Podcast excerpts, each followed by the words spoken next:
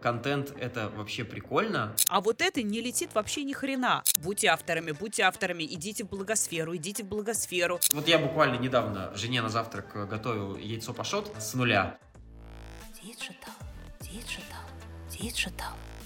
Подкаст про этот ваш digital.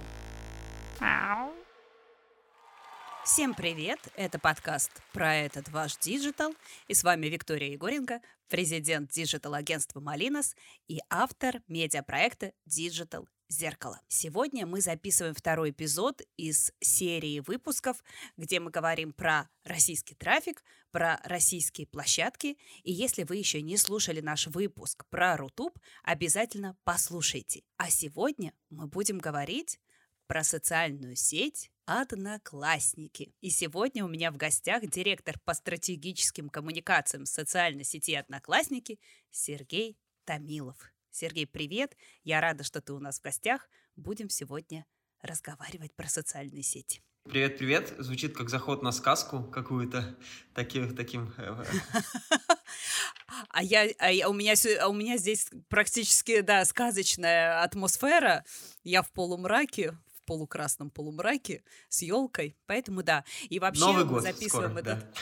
Да, да, да. Поэтому в гостях у сказки. Я считаю, что мы с тобой практически Дед Мороз и Снегурочка, потому что этот подкаст выйдет, выпуск выйдет в канун Нового года. Поэтому мы обязательно поговорим а, не просто, что сейчас представляет из себя э, соцсети Одноклассники, но мы с тобой обязательно поговорим, чего там вот это мое любимое, что у нас за тренды в 2024 году будут. Поэтому я думаю, что мы даже еще и всех поздравим с Новым годом и расскажем, чего будет в 24-м.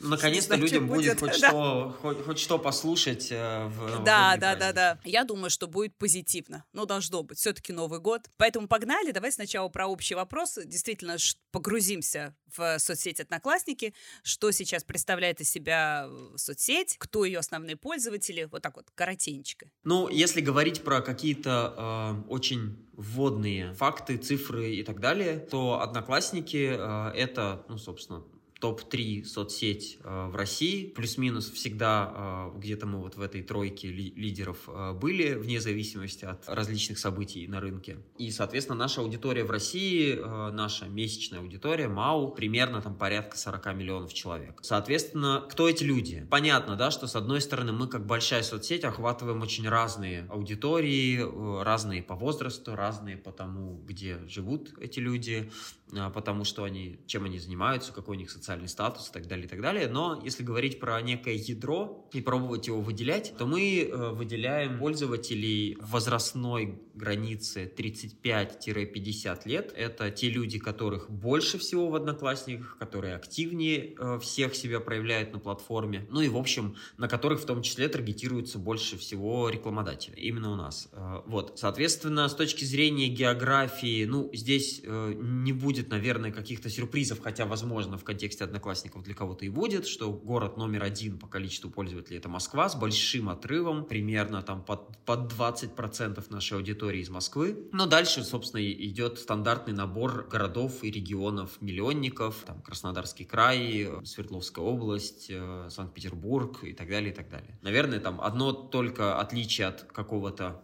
основного общего тренда, что Санкт-Петербург у нас не номер два, а, а чуть пониже, ну, просто потому что исторически в Санкт-Петербурге другая социальная сеть. Да, другая, из другая. На, из, нашей, из нашей же компании. Исторически ВКонтакте там, конечно, ну, понятное дело, почему э, сильна. А скажи тогда, кто на втором месте, интересно тогда, после Москвы тогда кто второй? Если не Питер, обычно Москва, Питер. У нас э, Краснодар. Краснодар. Краснодарский край, да. Просто, например, у Рутуба тоже там кто-то из южных, я тоже сейчас боюсь соврать, тоже кто-то из э, южных округов тоже лидирует. Поэтому я думаю, интересно, вот как у вас. Ну, тоже вот, тоже юг. Вот, пожалуйста, юг. К нам вырвался юг. Про этот ваш digital.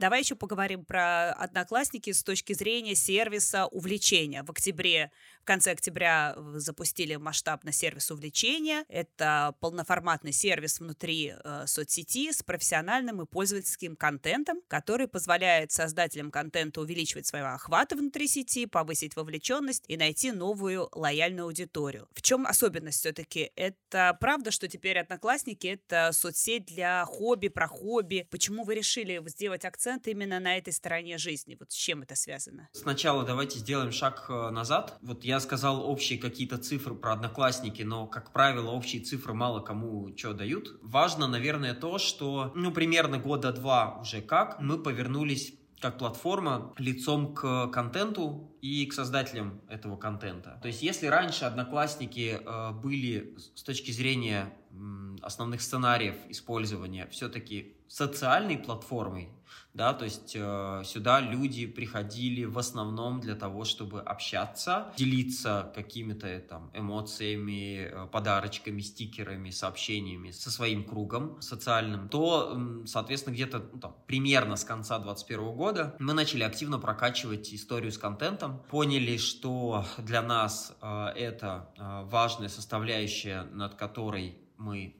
не так хорошо и не так много работали до этого. И начали э, в, эту, в эту историю пошли как с точки зрения продукта, то есть начали развивать свои контентные сервисы, в первую очередь ленту, так и с точки зрения э, работы с создателями контента, то есть начали активно привлекать авторов, блогеров, э, ну и дальше, в общем, уже начали делать какие-то свои э, вещи, собственные шоу, и так далее, и так далее. Соответственно, наверное, это то, что нужно понимать про Одноклассники, но в тот момент, когда мы решили, что мы хотим пойти в сторону контента, ну, в общем, в сторону контента ходят примерно все, особенно там сейчас, особенно с 22 года в связи с изменениями на рынке, ну, надо было как-то понять, а чем же мы тогда отличаемся, потому что, ну, да, понятно, что социальная сеть отличается своей аудиторией всегда, да, то есть люди приходят на платформу за другими людьми, но с другой стороны, все-таки некая ну вот я не люблю слово УТП, но все равно некая специфика, наверное, своя, выраженная в чем-то. Уникальность, да? Все-таки уникальность. Наверное, да, может быть уникальность. Она, ну как-то, нам была нужна. И, э, собственно, это, э, эту уникальность мы нашли как раз в теме хобби, увлечений э, и выразили это в своем позиционировании.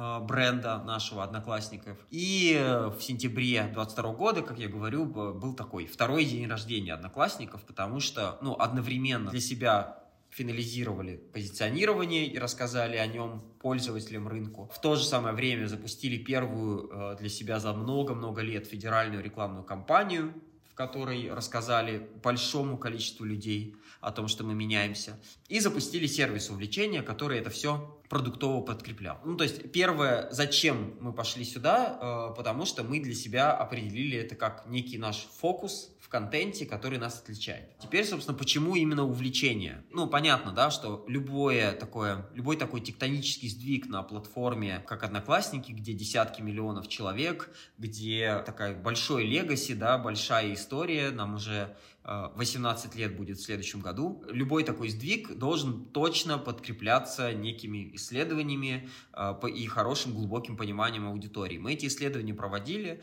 а, и поняли, что для наших пользователей, вот именно для наших, да, и там текущих, и потенциальных, и, и редких, и частых, и всех, тема хобби, она достаточно актуальна, с одной стороны, а с другой стороны, что для нас важно, она современная. То есть она воспринимается не как нечто э, устаревшее из э, нулевых годов, а воспринимается как, ну, вот нечто, что мне близко и для меня выглядит как, ну, такое нормальное текущее течение актуальных вещей. Поэтому мы туда пошли, ну, то есть не только позиционированием, да, пошли, а пошли еще и как бы какими-то действиями в продукте или вокруг продукта, то есть начали привлекать э, тематических э, авторов под те э, вертикали, которые мы видим в увлечениях как самые популярные популярны у пользователей. Начали привлекать экспертов. С этого года у нас появилась линейка собственных хобби-шоу оригинальных, э, где мы в явном виде да, закрепляем тоже позиционирование одноклассников на этой территории. Ну и, собственно, да, развиваем отдельный сервис увлечения, где у нас произошел 30 октября большой перезапуск. Его, на самом деле, основной смысл даже не столько в том, что мы там обновили дизайн, да, или там пересобрали навигацию контента. Смысл в том, что мы добавили в контентный сценарий еще и социальные сценарии. То есть, э, как бы у нас был такой, наверное, нестандартный путь для социальной сети, когда мы очень долго сидели на социальных, вот это, на социальном взаимодействии пользователей,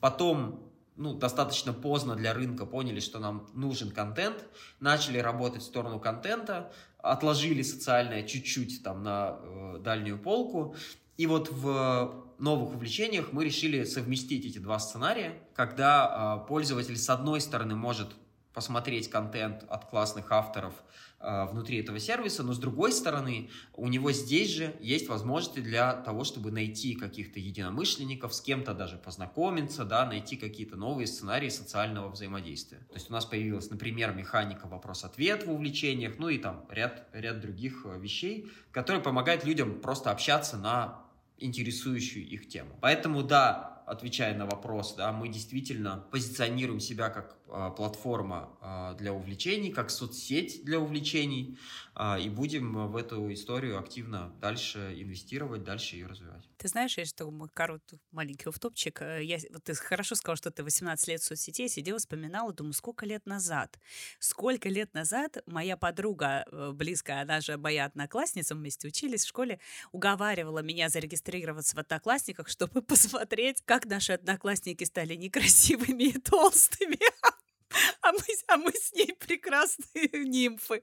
И вот, и, и ты сказал 18, думаю, да, лет, наверное, ну, 16, да, действительно, назад, э, давненько это было. Это очень интересно наблюдать действительно соцсети, когда ты ищешь своих одноклассников, да, или вот каких-то таких близких людей, которых ты, может, потерял там. Моя мама, например, общается с родственниками, которые там какое-то время были утеряны, они там в других городах живут России, они общаются в одноклассниках, например. И то, что ты сейчас сказала про то, что это прям уже немножко другая вся история, вы пошли в контент, получается, что вам надо еще людей переучить, в том числе, или привлечь к тому, что здесь еще теперь можно не только пообщаться или посмотреть, кто как изменился с возрастом, да, а действительно можно еще посмотреть контент. Это как, ну, такая большая задача. А расскажи, я просто, вот я этот год очень много, я считаю, что этот год у меня авторский, я сама стала автором, и активно везде хожу и говорю, будьте авторами, будьте авторами, идите в благосферу, идите в благосферу, пишите, говорите, говорите, пишите, говорите. И это и для брендов, и для личных, для личных, не знаю, бренда, для личных страниц. Вот это self-медиа, бренд-медиа. Я очень много слышу разных примеров про то, как люди э, себя презентуют, что они рассказывают в соцсетях, несмотря на возраст, еще что-то. И я слышала, да, примеры, например, в Одноклассниках какие-то очень взрослые ребята очень интересно рассказывают о своих хобби и начинают даже еще зарабатывать там и в 60, и в 70 лет на этом хобби. Поделитесь, может быть, своими кейсами, какие-то интересное, может быть, чем люди увлекаются?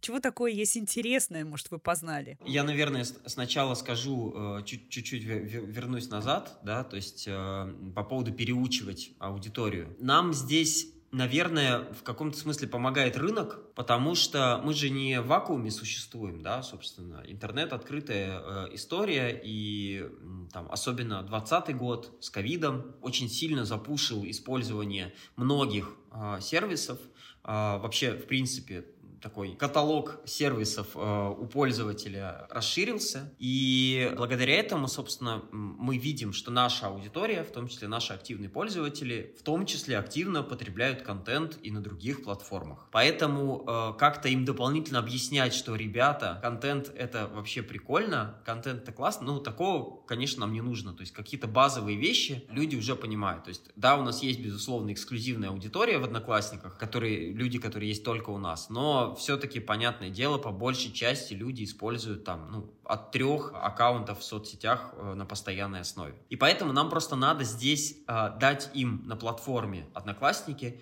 то, что они, возможно, видят и в других местах, э, но на там, где-то более качественном уровне, где-то более релевантно для них с точки зрения их интересов, ну и так далее. В этом смысле задача упрощается, хотя понятное дело, что она достаточно, достаточно сложная, и мы действительно в каком-то смысле ломаем сценарий, привычный сценарий потребления в соцсети, и даже для этого отказываемся от ряда сервисов для того, чтобы, ну, скажем так, сделать более комфортную среду а, на платформе, сделать а, платформу более чистой и, соответственно, сфокусировать потребление на контенте, мы какие-то вещи, да, там, убираем. С точки зрения э, интересных кейсов, мне здесь, э, наверное, сложно именно про свой пользовательский рассказать опыт, потому что у меня э, достаточно, достаточно скучное э, увлечение у самого.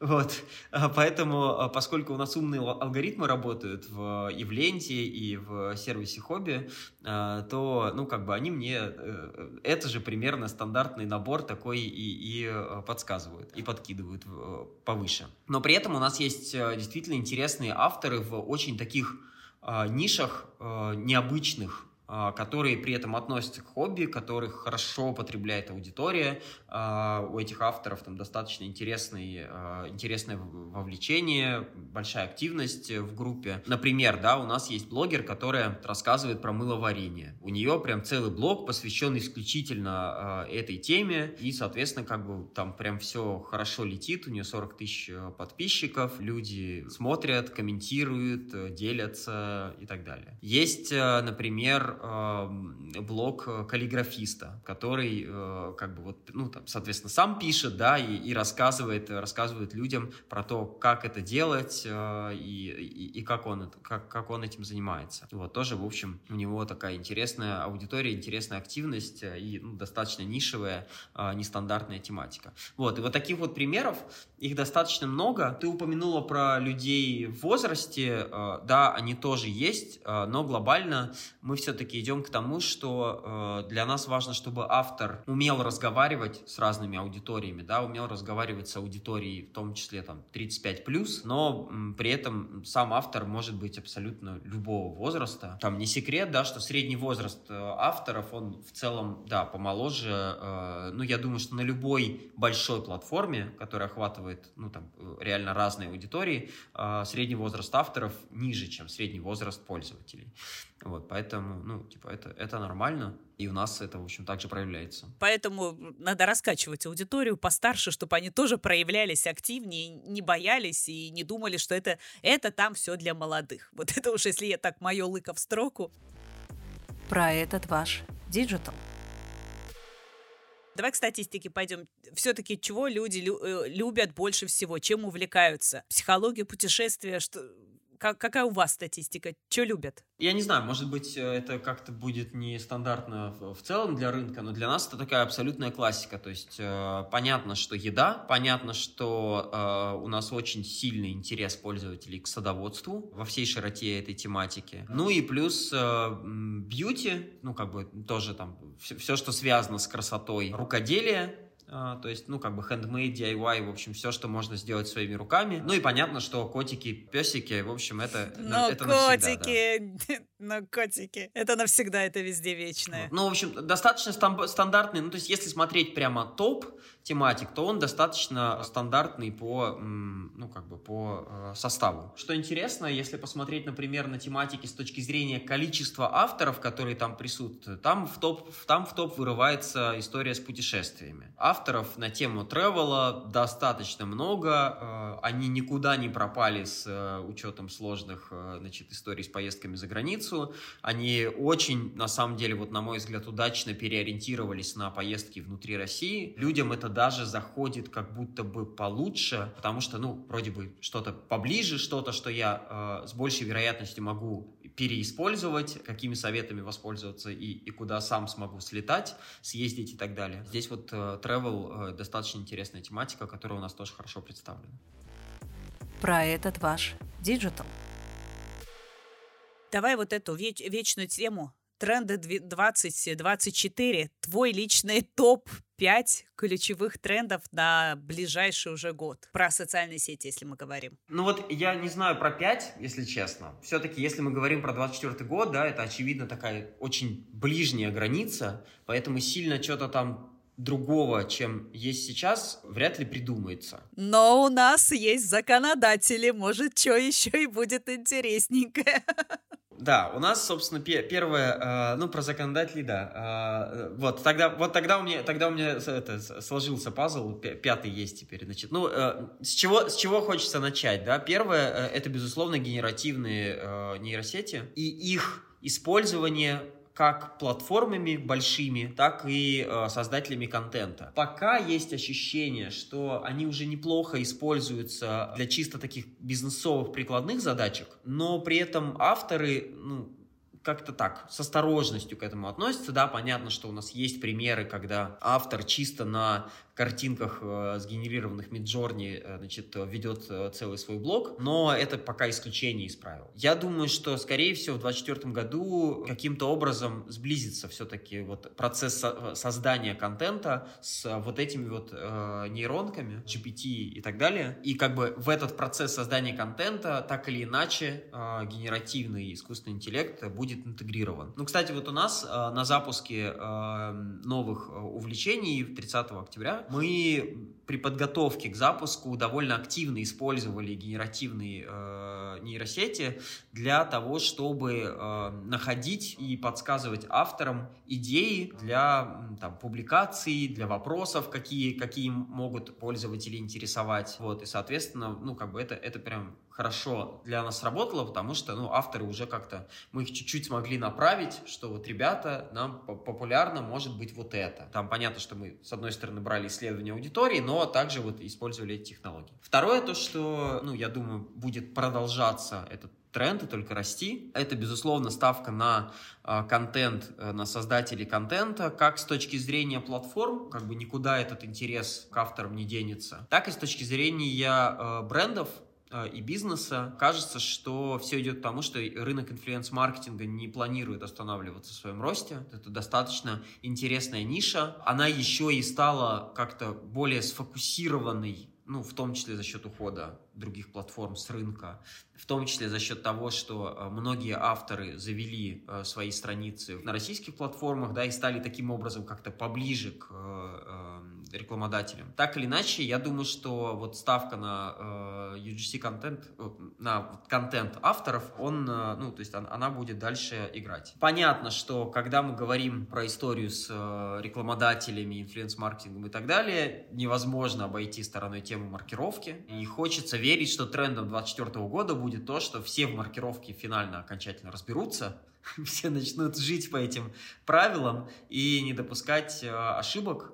А, ну, а, соответственно, со стороны платформ, а, и у нас тоже есть э, такие планы, будет э, движение в сторону того, чтобы максимально для автора упростить а, весь этот процесс, автоматизировать где-то даже, ну и, в общем, сделать все для того, чтобы автор по возможности вообще про это не думал, а если и думал, то ну, для этого у него уходило буквально там пара кликов на то, чтобы все, все сделать правильно по закону и по науке. Кажется, что в 2024 году вот тот переток авторов, такое глобальное переселение, которое началось в 2022 году, оно, наверное, уже по сути своей завершится, там останется какой-то хвост в виде небольших авторов, которые там все еще сидят на каких-то там платформах, на которых сидели до 22-го, скажем так, мягко. Но, тем не менее, основная часть, э, ну, как бы уже точно, э, ну, там, осядут и докачуют, да, до тех платформ, на которых э, и, в общем, и останутся. И дальше, соответственно, следующим этапом, скорее всего, ну, как это видится сейчас, авторы начнут выбирать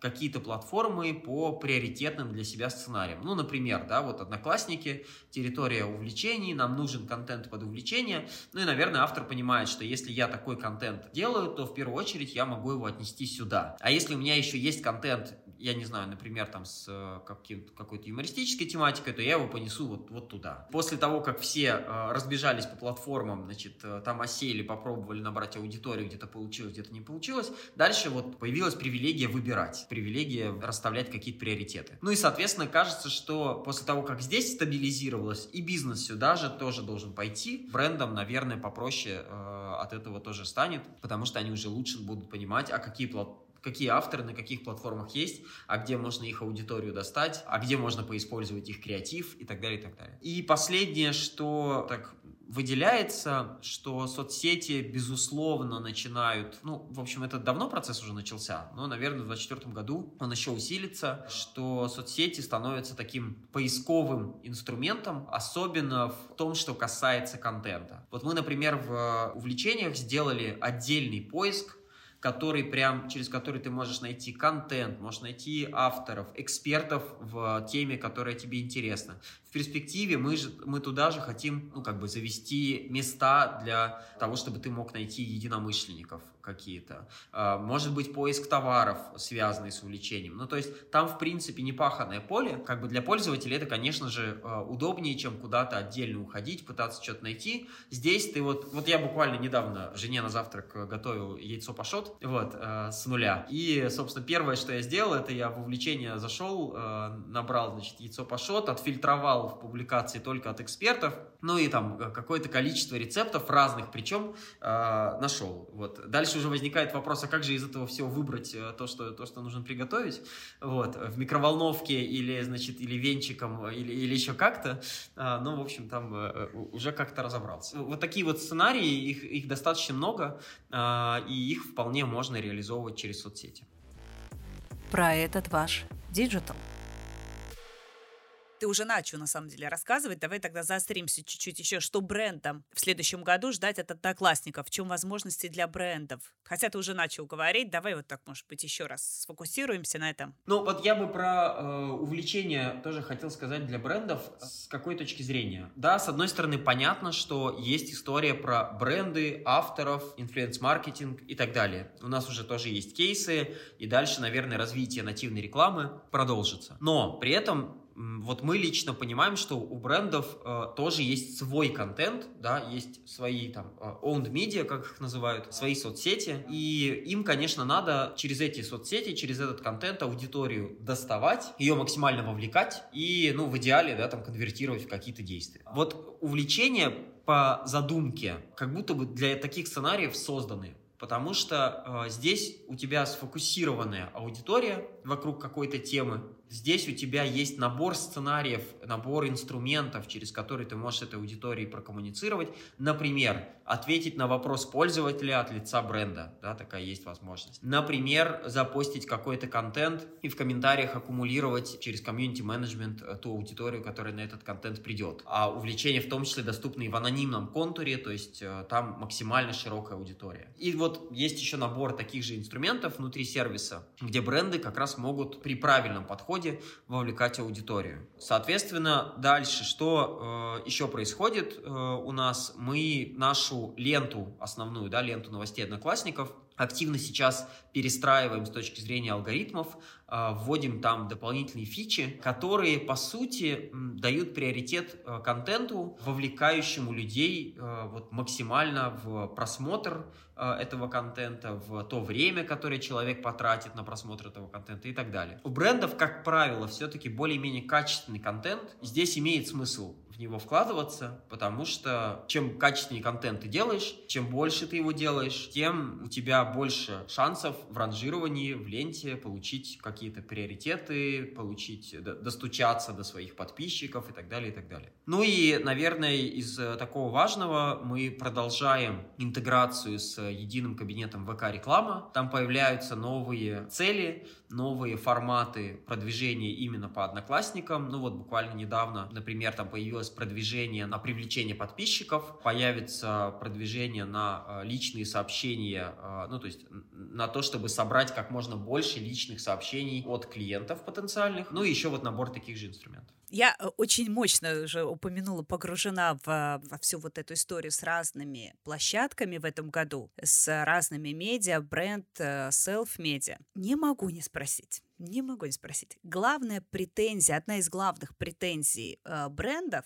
или еще экспертов, кстати, которые продают свои услуги, продукты и так далее, к российским соцсетям, то, что очень тяжело это конвертируется именно в продажи. Что вот YouTube, он более понятный инструмент с точки зрения продажи и аудитории. Понятная аудитория, мы понимаем, кто эти люди, видим по аналитике, и мы понимаем, что им продавать, и мы продаем от недвижимости до, там, не знаю, курсов по личному бренду. А что российские, э, к сожалению, соцсети могут давать российский трафик – но он часто не очень понятный или не очень конвертится в продажи. Есть что ответить по этому поводу?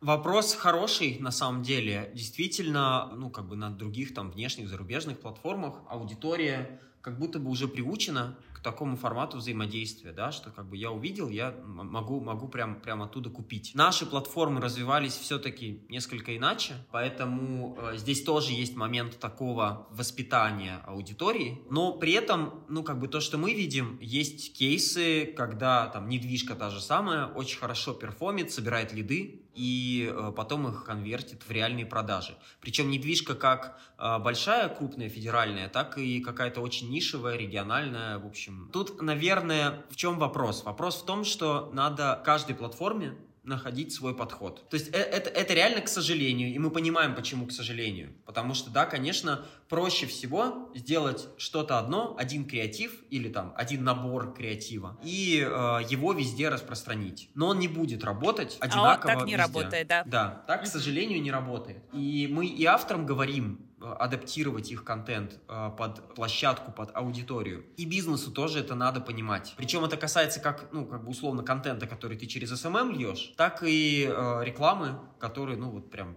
таргетированной, да, которую, которая в ленте показывается. Здесь нужно искать, экспериментировать на небольших бюджетах, смотреть, как работает та или иная история. Практически все кейсы, которые вот, э, ну, у меня так на кончиках пальцев в голове, Э, есть, э, они все были про то, что вот мы пришли, мы поэкспериментировали, мы посмотрели, вот это заходит, вот это не заходит, отбросили. Ну и в итоге там выбрали какой-то формат, подмасштабировали его, вот все хорошо. Вот такая вот сложная работа, она, ну, пока только она дает результат, Э, пока не пока, не знаю, может быть, может быть что-то изменится и будет как-то по-другому и будет проще. Коллеги из ВК рекламы, в принципе, очень многое делают для того, чтобы упростить рекламодателям жизнь, но в любом случае кажется, что вот такой подход к площадкам и с пониманием того, зачем туда приходит аудитория, какая аудитория туда приходит, и так далее, и так далее, это все равно останется актуальным, и здесь, ну, как бы придется э, в эти эксперименты постоянно заходить, потому что, ну, условно,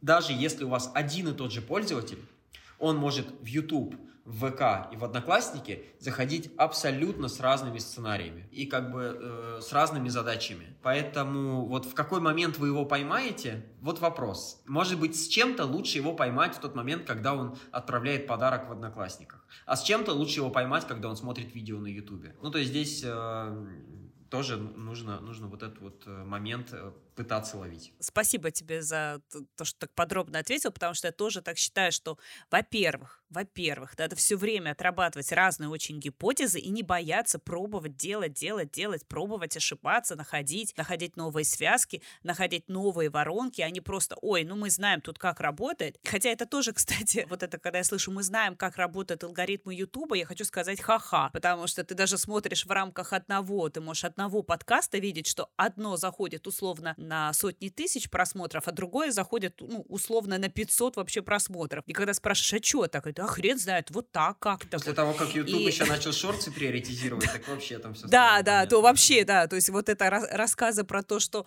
мы знаем, как они работают, ну, я хочу сказать, ха-ха. Поэтому я даже иногда думаю, что вот агентская работа, если возвращаться к агентской, если немножко заходить тоже на тренды 24 года и для агентств в том числе, наверное, наверное, лучше, условно лучше, правильнее и интереснее заказывать у агентства отработку гипотез, выдвижение гипотез на разных площадках, отрабатывание этих гипотез, потому что у агентства, как всегда, больше компетенции и насмотренности по разным бизнесам. Вот то, что ты сказал, это очень круто про недвижимость. Кто-то знает это, а кто-то не знает, потому что он занимается другим бизнесом, да, и это нормально. А агентство это как раз может знать. И то, что ты говоришь, это супер вообще, потому что я считаю, что сейчас вообще контентные воронки могут вообще в раз разных соцсетях быть абсолютно разные, не только креативы, но действительно контентные воронки. Вот то, что мы разговариваем с бренд-медиа, кто делает даже, или просто делают подкасты в разных соцсетях, они, они вот то, что ты прям говоришь, вот прям вот один в говорит, слушай, тут ВК-клипы летят, а вот это не летит вообще ни хрена. Хотя вроде почему, непонятно. И поэтому мы тестим-тестим. А вот это пошло текст хорошо, а вот это пошли подписчики,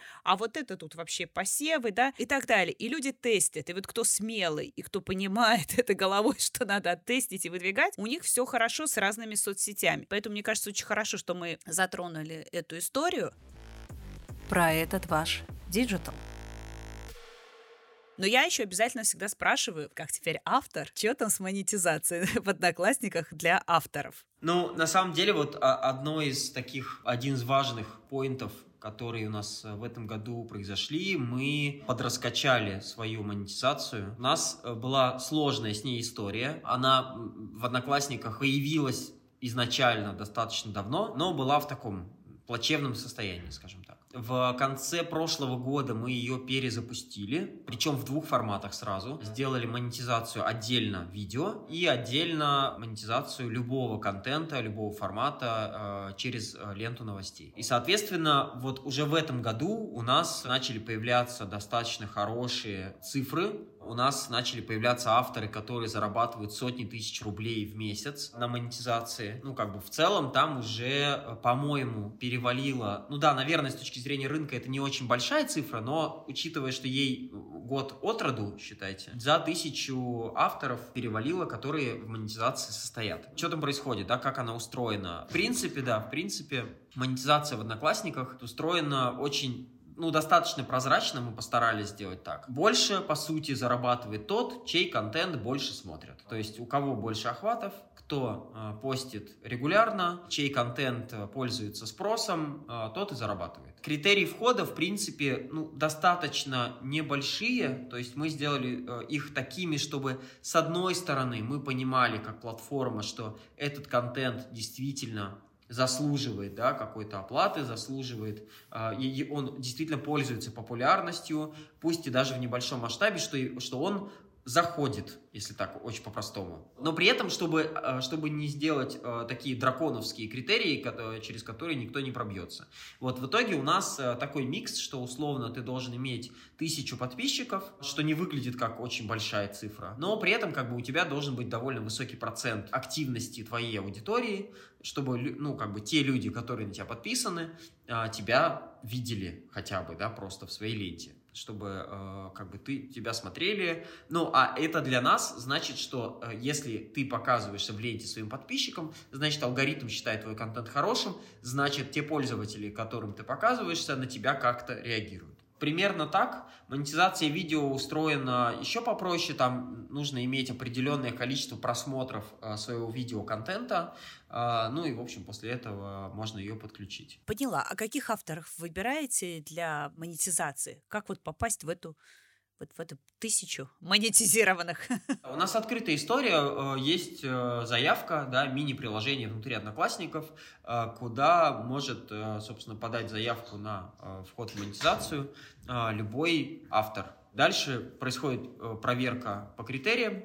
Если проверку прошел, если все показатели у тебя есть в норме и так далее, то, ну, соответственно, ты просто включаешься в эту программу и все. А скажи, вот эти у вас же тоже есть амбассадоры э, одноклассников? Как стать амбассадором? А как стать амбассадором? Ну, у нас э, вот так вот впрямую амбассадоров в полном смысле слова, как обычно это подразумевается, э, нет все-таки, да, то есть мы, э, наш маркетинг, он, он все-таки чуть иначе устроен, и мы с авторами работаем как именно с создателями контента. То есть, да, безусловно, среди них есть топовые, есть там те, которые имеют большие э, цифры да, подписчиков, большую аудиторию где-то еще, да, и мы с ними работаем для того, чтобы они в том числе там рассказывали про то, что у них есть группа в Одноклассниках, но они не продвигают условно Одноклассники как бренд, что условно на постоянной основе, как, как это делают обычно амбассадоры. При этом у нас есть, э, ну как бы вот мы сейчас в увлечениях как раз выделили некую когорту экспертов, А, пока, собственно, тех, кто нам больше всего подходит по а, уровню качества контента, по уровню вовлеченности в площадку, еще там набору критериев. А, но дальше будем, наверное, это расширять. То есть вот эксперт одноклассников, вот, вот в такую историю мы хотим дальше пойти. Спасибо. Ну, мы, мне кажется, очень полно с тобой поговорили. Спасибо тебе за такой, в общем, подробный рассказ. Мы зашли. Да, тебе спасибо. Маркетинга, поговорили про воронки. Я это очень дело люблю. Воронки, авторов, монетизацию. Поэтому давай в канун Нового года еще пожелаем чего-нибудь тогда людям. Так много работы, что непонятно, что останется с нами к, к кануну Нового года. Но чего, надо пожелать, э, наверное, гармонии, гармонии с собой, гармонии с окружающим миром, чтобы как можно меньше вещей выбивало из колеи, а как можно больше э, вещей э, были достаточно результативными с точки зрения личного развития, профессионального развития, каких-то своих метрик результата и так далее. Спасибо. Я тоже тебе желаю от себя лично и от подкаста про этот ваш digital, тебе и соцсети Одноклассникам процветания в следующем году, здоровья и, конечно, пусть все будет более предсказуемо. Хотя нас пугают астрологи, что это кармический год. Желаю, желаю нам всем очень хорошую светлую карму. Я в астрологию не верю, поэтому для меня, для меня это а я стала верить в астрологию с 22 года. Единственное, во что я стала верить, это в астрологию. Ну, а с вами был подкаст про этот ваш digital. Чтобы не пропускать наши выпуски, обязательно подписывайтесь на нас. Мы будем очень рады, если вы будете ставить лайки, комментировать. Ну и с вами была Виктория Егоренко. Развивайте себя как маркетинговый проект. Успехов, удачи, мяу. Диджитал, digital, digital подкаст про этот ваш digital.